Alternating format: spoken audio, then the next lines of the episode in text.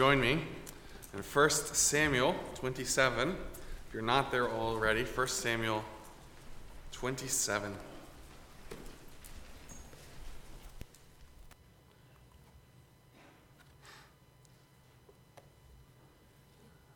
And let's open with a word of prayer.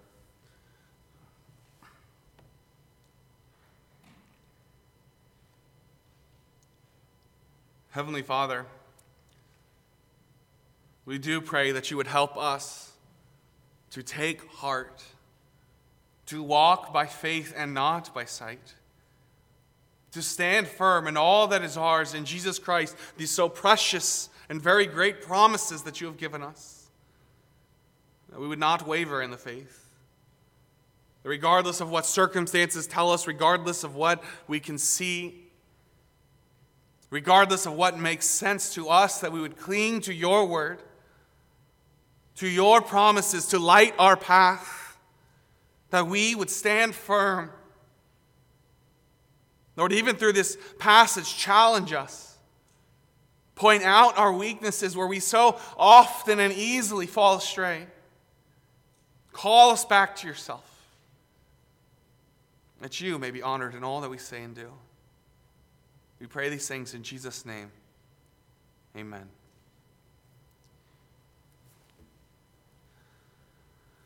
Well, as many of you are aware, on Sunday nights, it's a little bit more kid focused. I have our kids' notes that uh, we pass out to our kids uh, each night. It's available in the back. And uh, so, with that said, have you guys ever done the cheer where your hands go up and you put on your roller coaster thing and you go, up the roller coaster and you put your hands up and you go and you fall. I'm not going to make you do that. I thought about it. I thought about it. I thought about it because our kids would love it. But uh, we're not going to do that. But it is kind of a, a, picture of if you've ever ridden a roller coaster, right? It very much does jerk you from side to side and from up and down. This past summer, we had the uh, uh, opportunity to go to Adventureland with the kids. A family from Grandview had some free passes, and we were able to go with them. And we'd been before, but those times our kids had been too little to be able to ride the bigger rides. But this time, Clinton and Judah specifically were big enough to ride pretty much every ride in the park, and they wanted to ride every ride in the park. And I'll tell you, I was a little scared on some of them. I mean, that big green one, it goes up. I mean, you, it's straight down, and then, I mean, it is side to side and up and down, and I was dizzy by the end of the day. And I start that way because as we work our way through the life of David, sometimes it can feel like that, can it not? As you look at David's life, there's so many highs where you are amazed at his faith as he stands solidly in the promises of God. And the very next chapter, I mean, he is straight down in the depths or from side to side. I mean, reading the life of David can give you whiplash. And we laugh, but the reality is, is that not our own lives as well? In fact, it's one of the things that's one of the things that stands out about the Bible is the fact that, that our heroes of the faith in here, we're not just told their strengths. We're not just told the great things that they have done and they're accomplished. We, we see also their weaknesses. Because it's not about them, correct? It's about the God who is behind them, who is leading them, who is working. As we turn our attention to 1 Samuel 27, we see one of those drastic shifts, almost whiplash in nature. And as we work our way through this, we'll see David's irrational fear, David's necessary lie. For those of you who weren't looking, there was quotation marks there. And David's predictable predicament. And uh, here's this slide. I forgot to put this up for the kids who need it. Uh, sermon title Driven by Fear, 1 Samuel 27 1 to 28 2. Big idea fear the Lord, not man. Fear the Lord, not man. And as our kids are getting that written down, before we, uh, as we're jumping into our first point, the first point is this David's irrational fear. David's irrational fear. See, the first four verses starts out this way, and David said in his heart, Now I shall perish somehow by the hand of Saul. Notice the first word of this chapter is and. It's really connected right to the earlier chapter, chapter 26, and it's transitioning right into this. And, it's almost shocking in nature. Because as we look at David's irrational fear, it starts with a strong faith, as we see in chapter 26. In fact, look at verses 22 and following. David answered. You might remember this story as we saw last week, as David uh, has snuck into the camp. He's taken Saul's spear that was right by his head in the water jug, and he's called out to Saul. And, and Saul recognizes David, and, and he says, uh, that, that you are more righteous than I am, basically. I have sinned, I'm sorry. And so David here answers Saul, and he says, David answered and said, Here is the king's spear. Let one of the young men come over and get it. May the Lord repay every man for his righteousness and his faithfulness. For the Lord delivered you into my hand today, but I would not stretch out my hand against the Lord's anointed. And indeed, as your life was valued much this day in my eyes, so let my life be valued much in the eyes of the Lord, and let him deliver me out of all tribulation. It's a powerful, bold statement. Even as David stands there before Saul and his army, he proclaims, I am trusting in the Lord.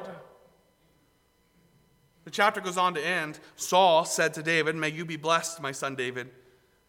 You shall both do great things and also still prevail. So David went his way, and Saul returned to his place. And,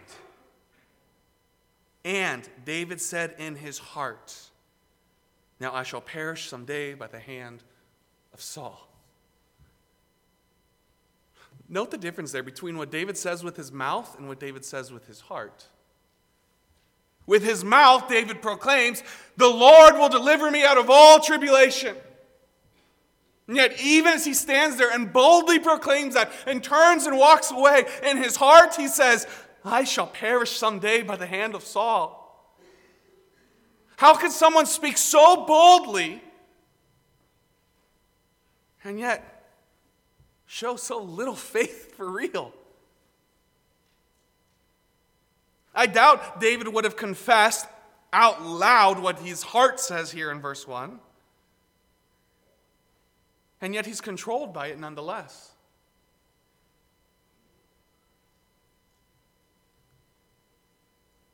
Brothers and sisters, don't just watch your mouth, guard your heart. It doesn't matter what David's mouth says. His mouth can talk of faith all day long, but his heart is full of fear. And it's that fear that is driving him.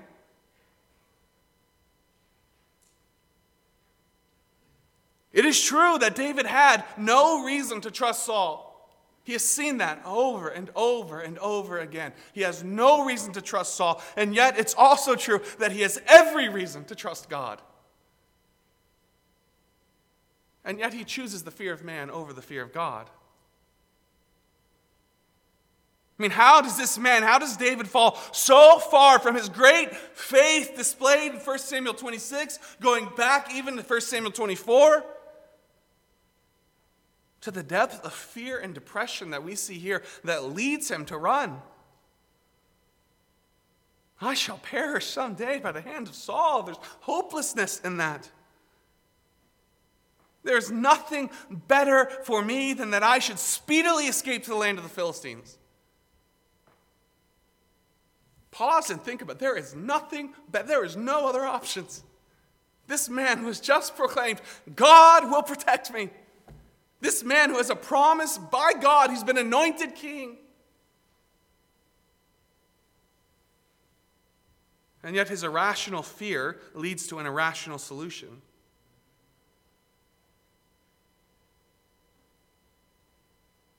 I shall escape to the land of the Philistines,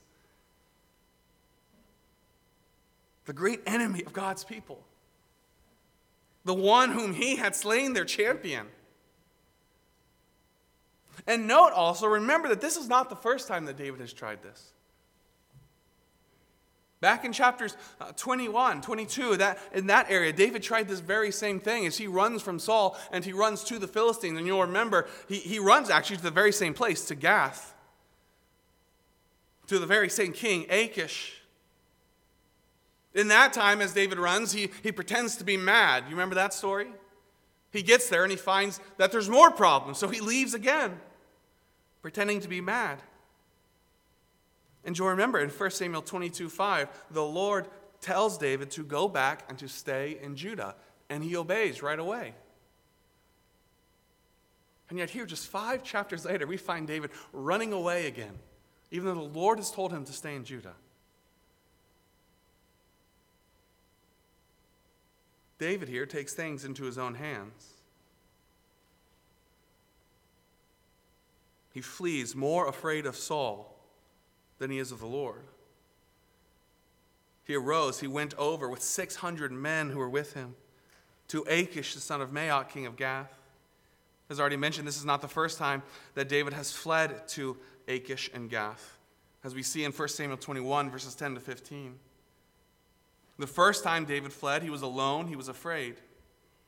This time, David brings with him 600 men and their families.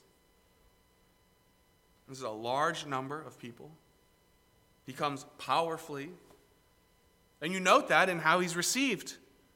Not only does he come to Achish with this army that's with him, with these families, this large amount of people, but, but now it is clear that Saul is chasing him, that Saul hates him. It, that news is spread all around. So Achish accepts him with open arms. The enemy of my enemy is my friend. So he accepts him. It was told Saul that David had fled to Gath, so he sought him no more. A.W. Pink, A.W. Pink has a, um, a great biography of David. In there, he says this Under the pressure of trials, relief is what the flesh most desires.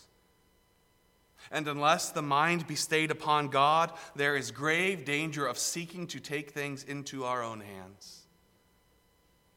That is exactly what we see here. It is relief that David desires. And with his mind not stayed on God, he runs after relief. He takes things into his own hands.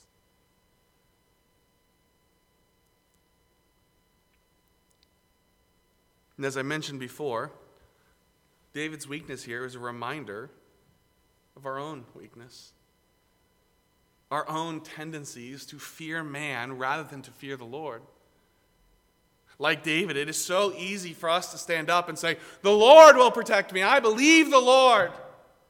As we gather here, as we confess these things in song, it's so easy for us to say that. And then we walk out these doors and life slaps us in the face. And we who so boldly proclaimed the truth, our hearts are full of fear. And we so often react irrationally, like David.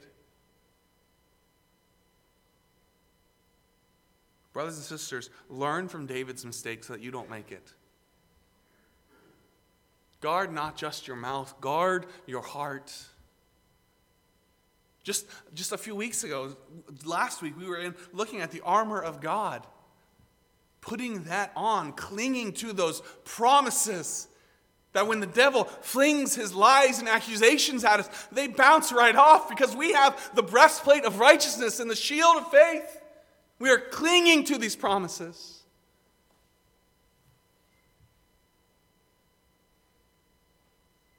Learn here from David's irrational fear, a fear that makes no sense in the circumstances, a fear that makes no sense in the face of the promises that God has given to him, and yet a fear that controls his heart. The next thing you see is David's necessary lie. And I put necessary there in quotation marks because this lie is necessary for David to keep taking things into his own hands. In fact, one of the truths that you'll see as we work our way through this is how one compromise often leads to another. one sin often leads to another. That's exactly what we see here as, as David, who's controlled by fear, who runs away from what God has called him to, now is forced to lie in order to keep himself safe from another enemy. David runs to Achish. If I've now found favor in your eyes, let them give me a place in some town in the country that I may dwell there. For why should your servant dwell in the royal city with you? So Achish gave him Ziklag that day. Therefore, Ziklag has belonged to the kings of Judah to this day. In reality, Ziklag was one of the original towns given to the children of Israel, but they never took possession of it under Joshua. Um, they should have, but here the Philistines have possession of it.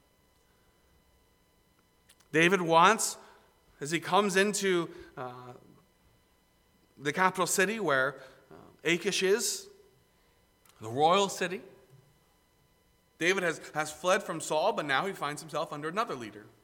He still needs relief.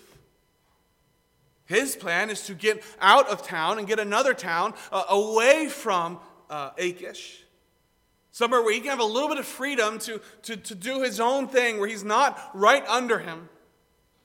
He's free of Saul, and he wants to be, have some distance from Achish as well. Achish, again, thrilled to have David, and yet likely not able to keep all 600 plus families in the, his town itself, in Gath. Happily able to take advantage of David's army, sends him away and gives him this town, Ziklag. And notice how David used it. David and his men went up and raided the Geshurites, the Girzites, and the Amalekites, for those nations were the inhabitants of the land from of old as you go to Shur, even as far as the land of Egypt. These again are those who should have been driven out generations ago as Joshua and the people took the land God had given them.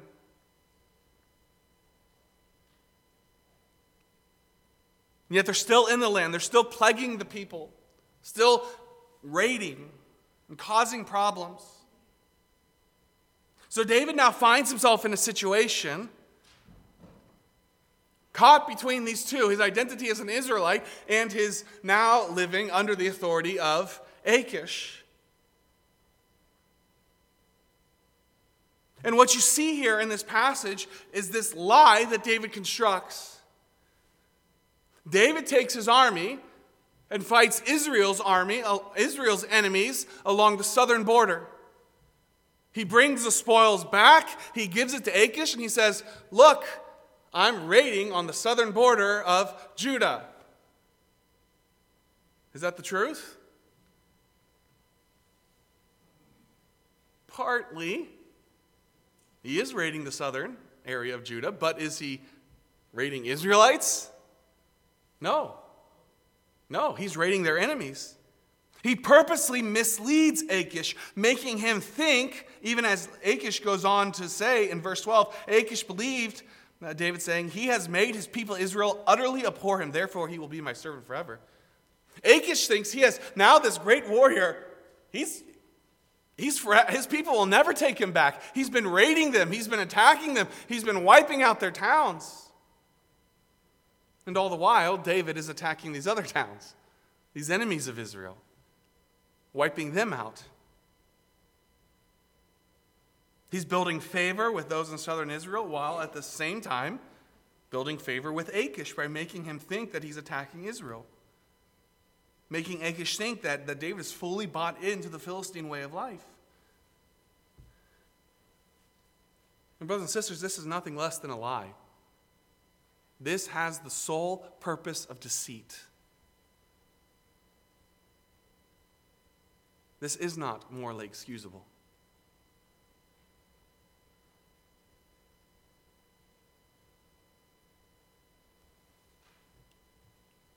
Now, you could look at this passage, you could say, well, David's plan worked. He got away from Saul, and he's still helping Israel. But at what cost?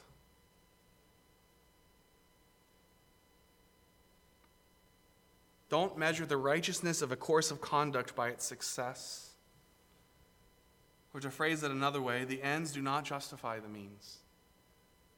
In fact, we'll see as we get into chapter 28 that David now, because of this, will find himself in a very prickly situation, stuck between a rock and a hard place.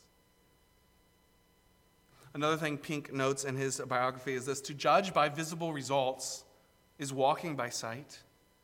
To measure everything by holy writ and to reject all that is out of harmony therewith, that is walking by faith. See, by, by sight, we would look at this and we would say, David is successful. And yet, in reality, he is compromised. In reality, he is, he is justifying his, his deeds that are driving him further into sin from fear now to lying.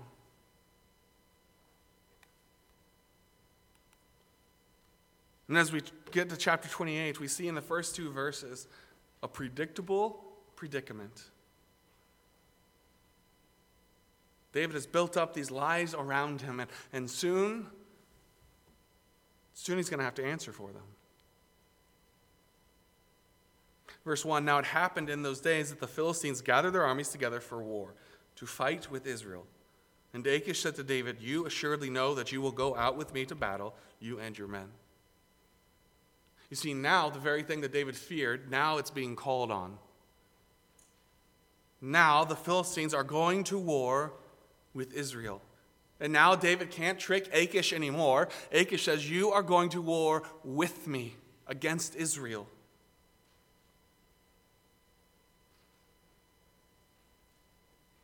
And notice again David's deception. David said to Achish, Surely you know what your servant can do.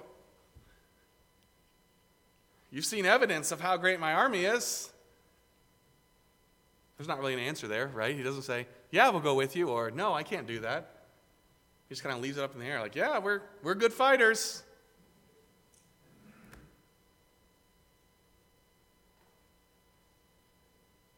Achish said to David, Therefore, I will make you one of my chief guardians forever. Again, this is kind of backfiring on David here.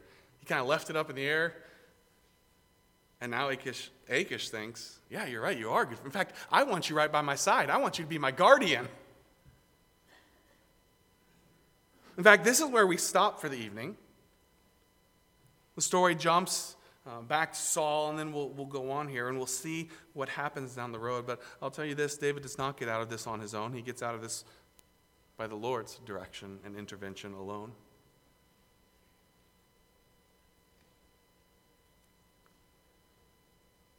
But notice the progression. How one compromise leads to another, to another, to another, to a, to a sticky situation now. The ends do not justify the means. Another thing to notice in this chapters notice that God is not mentioned. God is not mentioned, and David is acting here as if God is not there. Not once are we told that David seeks the Lord, that David pauses and prays or re- reaches out to the Lord in any way. Every indication in this chapter is that David is simply doing what seems to be best to him. But, brothers and sisters, do not be deceived. Just because God is not mentioned and just because David acts as if God is not there, he is there. Even when you don't see him or feel him, he is there and he is at work. And we'll see that as we go on into 1 Samuel 28 and 29 and following. The Lord is there. He sees every compromise that David makes. He's not limited by David's mistakes. His promises still stand, and he will fulfill them. But just because you don't see the Lord, don't act like He's not there. He is there. He sees and He knows.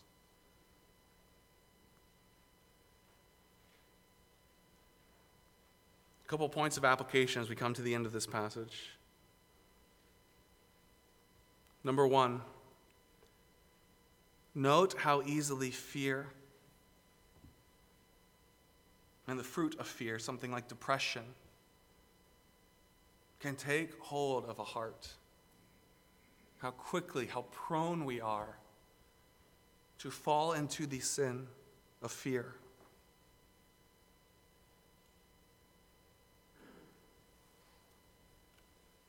As I mentioned already, David had every reason to trust the Lord. Every reason. He had told him to go to Judah, he had promised him he would be king.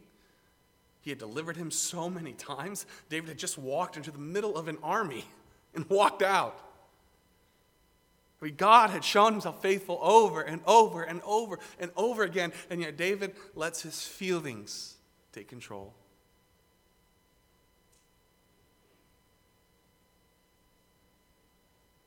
So ask yourself are you more controlled by the fear of man or by the fear of God?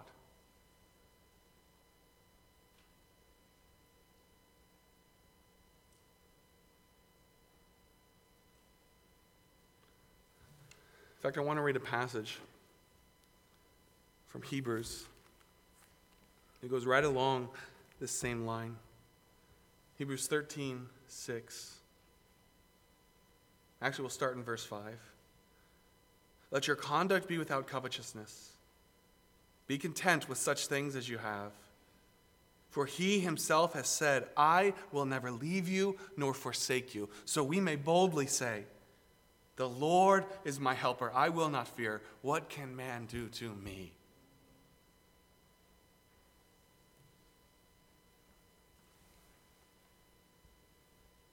What can man do to me? The Lord is my helper. Brothers and sisters, are you controlled by fear? Fear of man? Fear of other things? Or are you controlled by the fear of God? Don't compromise. Don't give in. Guard your heart. Cling to the things that you know are true. Don't just speak of boldness, don't just speak of faith and hope. Believe it in your heart, cling to it in your heart. Be driven by faith and not by fear. Fear the Lord. Stand fast in the truth and act in boldness and in wisdom. We're going to close this evening by singing that song that we sang earlier, Help My Unbelief, a very appropriate song to close a passage like this. I just want to read a couple of lines from this. This song starts out I can trust you when I see, see every step you've planned for me. That's easy, right? When, when I see what God is doing, when I see the direction that something is going, then it's easy to trust. But when wind and waves arise, fear awakens in my eyes. Why do I distrust and fear? You'll never disappear. Reach into the stormy sea, hear my cry, and rescue me. I believe, yes, I believe. Help, O Lord, my unbelief. There's another line in the last verse. I know you are good to me when you send prosperity, but when peace gives way to pain and frustration, I complain. How could I find fault with you? You are always just and good. Grant me faith, not just relief. Help, oh, help my unbelief. Let's stand together and sing, Help my unbelief.